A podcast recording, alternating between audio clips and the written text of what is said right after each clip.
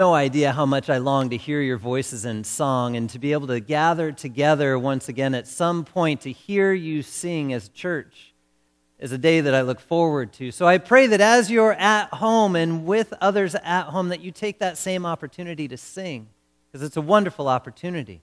Would you pray with me? Dear Heavenly Father, we thank you for this morning where we're reminded through the psalmist writings that your steadfast love endures forever. And also, we see where Jesus' mighty hand is at work to do what is needed in life. And we pray, Father, during this time that you work by your Spirit to hold on to us in your word, where your promise of forgiveness of sins and your promise of eternal life is given to us. We pray that you remove distractions from our hearts and minds, open our ears to hear what you would have us hear this morning. In your Son, Jesus' name, we pray. Amen. Well, grace, mercy, and peace to you from God our Father and from our Lord and Savior Jesus Christ. Amen. We heard in the beginning of the gospel reading, Jesus had heard something and needed to get away. He was trying to get away to the other side of the sea, just a moment of solace, a moment of peace, a moment to be in prayer before his Father as he had just heard the word that his cousin, John the Baptist, had been beheaded. At Herod's hand, in a party going on in the palace where Herod was at and everything that was going on. And then all of a sudden the request came for John's head. And so it was given. And that word came by John's disciples to Jesus, and he, he headed out. Now, this account of Jesus going across the sea at this point is in all four Gospels. It affected all the Gospel writers so much that they all accounted for it from their perspective. So as you read through all of them, you'll hear slight different nuances throughout this account that happened. And they all blend together into this beautiful story of Jesus' compassion. You see, he headed out across the sea and as he headed out across the sea, all those that saw him leave from the west end side of the sea started to run and hustle around the north end of the sea over to this place in between towns at the foothills on the eastern side of the Sea of Galilee. And they made it there before Jesus did. They made it there before the boat had landed. And so when Jesus saw them coming around, you can imagine that he didn't really even have a moment of peace on the boat as he saw what was coming ahead of him. He saw the need, he knew what needed to be done. So as the boat landed and he stepped off the shore, he had compassion on the crowds. The crowds who either saw this man as Lord or saw this man as simply somebody who could heal, but they saw a man that might be able to take care of their needs. And so thousands upon thousands of people had come around to the side of the sea, and Jesus healed them all. What a day! Can you imagine seeing that happening? Now, of course, Jesus could have stood there and just said, You're all healed. Be done with it, right? But see, it's not really how he generally works. And so, this particular miracle, case by case, individual by individual, all day long, the disciples are watching as their teacher, their rabbi, their Lord, the Son of God, Jesus Himself, is healing as people have need, so that they would hear His word specifically for them. The day tarried on into the evening. Sun is setting. And with hearts of compassion, maybe limited by their imagination, but the disciples come to Jesus and kind of tell him what to do. Now, I don't know if you notice in Matthew's gospel, but anytime the disciples come to Jesus to tell him what to do, it usually doesn't go real well. And that stopped to make me think how many times do I try to tell God what to do? How many times have you tried to tell God what to do? Here's a little bit what it sounds like God, if you would only just fill in the blank.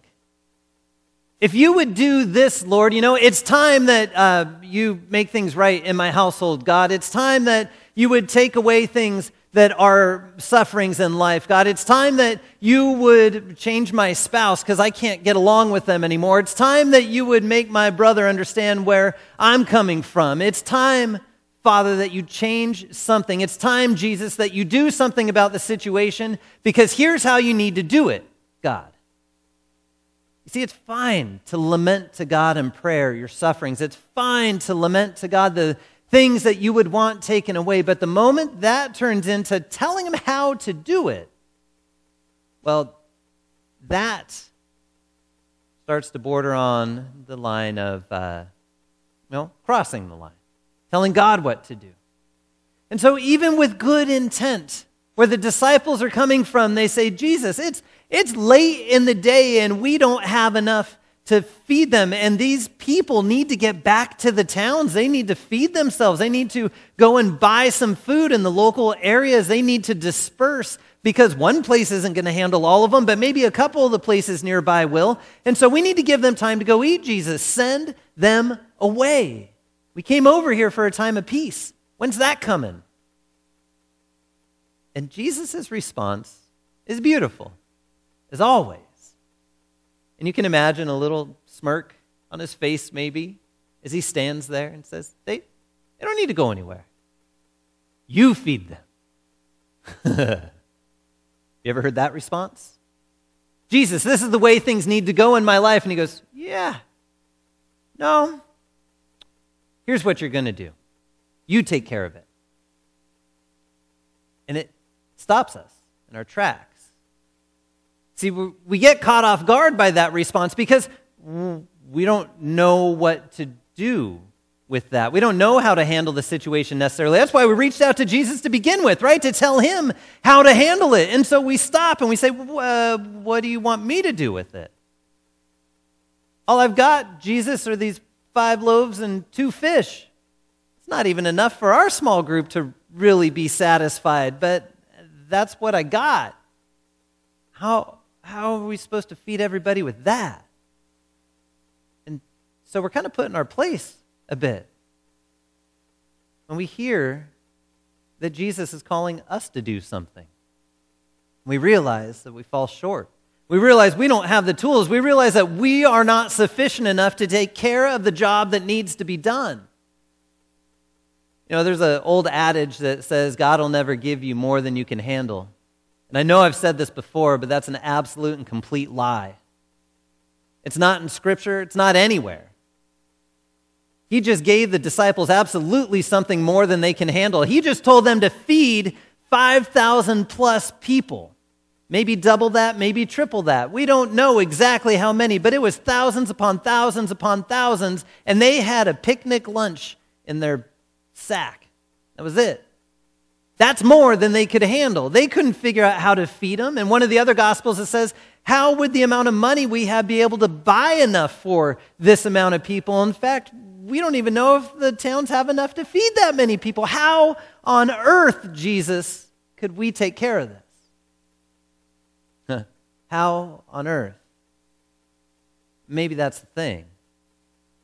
Know, we, we don't have the tools to take care of it. We can't take care of ourselves more often than not. And we certainly can't make things right between us and God. And we can't take care of the challenges that come our way by God's hand and by His direction and by His providence. We don't have enough to do it. We got five loaves and two fishes. That's it. It's about how I feel quite often in life. This is all I got, Lord. Whatever you're going to do with it, do with it because I can't make any sense of it. And that's exactly what Jesus said. He said, Hey, you got five loaves and two fish? Bring them here. Bring them here. Let me do something with that because you don't have enough.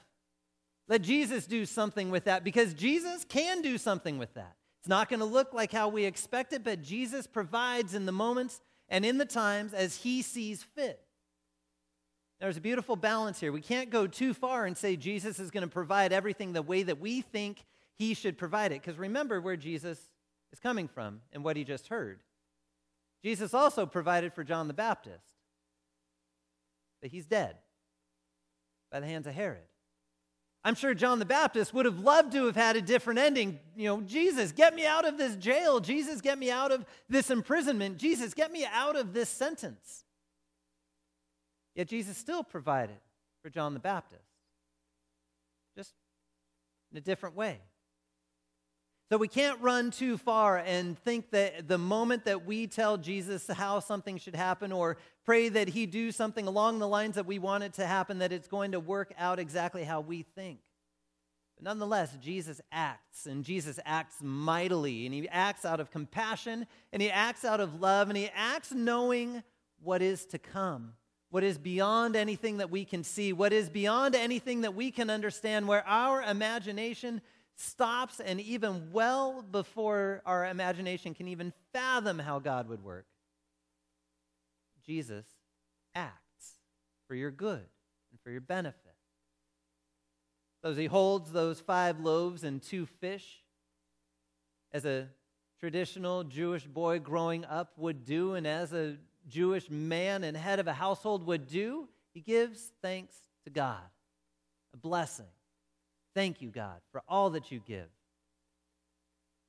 And I love that he doesn't just make a loaf appear in everybody's little group out on the hillside. And he, he doesn't just fill their bellies and take their hunger away as simple as a snap of a finger. No, he takes those same five loaves and he hands them to the disciples.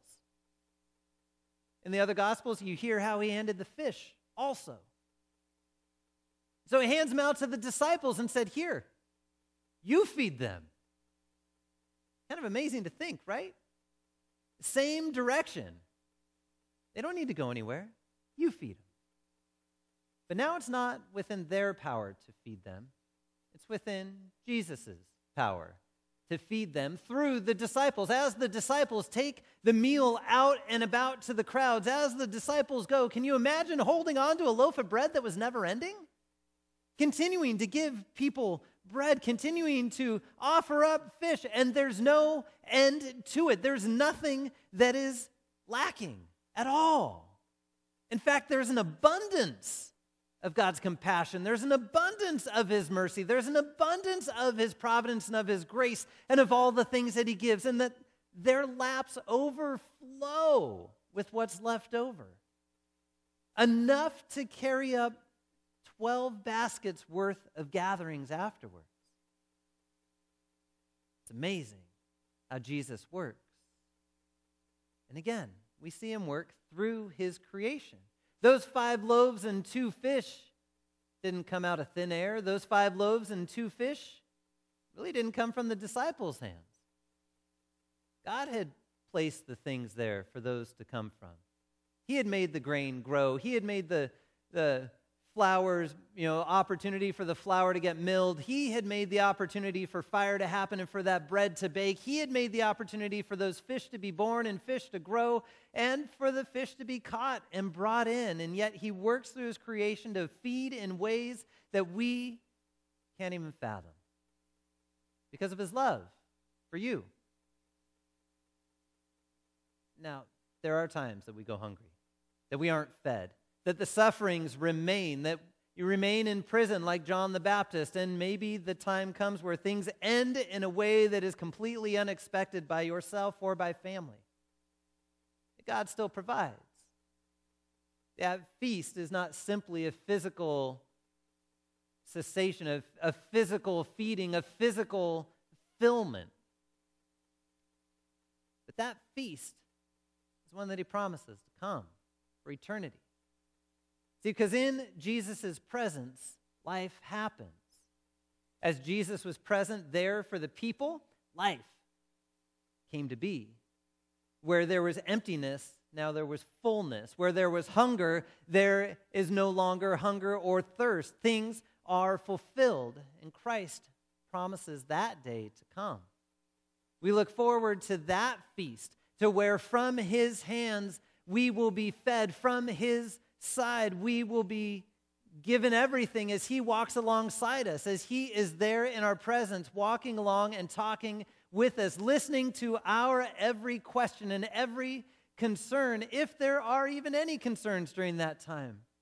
But there will be praise and song and joy as we lift up those songs of praise to Jesus as He walks alongside us in eternity as he sit alongside John the Baptist and feast. As you sit with your loved ones who have gone before and enjoy a meal well beyond fish and bread, but a never ending feast, a never ending gathering of God's church together in His presence, where He is there to bring life and to where the forgiveness of our sins that He promises this day is fulfilled and we no longer have to worry about the suffering. During these times where Jesus doesn't walk alongside us, we look for where He promises to be present. And I'm so thankful that you take opportunity to hear this word. And if you're longing to come back to church to continue to hear this word with other folks, or if you're hearing this word for the very first time, know that Jesus is the one who forgives your sins. And he promises it in the hearing of his word and the receiving of his sacraments.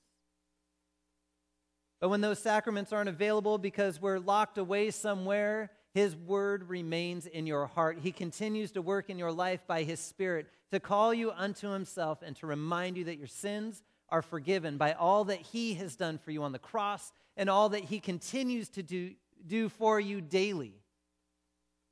In His generous givings, in His life, in the resurrection of the dead, and the life that He promises you to come when you will sit with Him at the feast, in His compassion and in His love for you. Amen. Would you pray with me?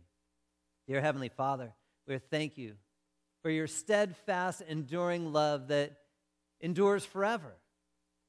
We hear it in the Psalms, we hear it in Isaiah, we hear it throughout your word that your steadfast love endures forever. It's hard for us when we don't see it with our own eyes immediately or we don't experience it uh, when we're short sighted, Father, but we pray that you would make your love known in mighty ways. That you would make your presence known in our life each day, that you would raise our bodies each morning to know that your love is new and fresh with every sunrise, and that the forgiveness of our sins happens daily. We pray, Lord, that you continue to be with us as we leave this place and as we care for those around us, that you continually hold on to us in your compassion and in your never ending love. In Jesus' name, amen.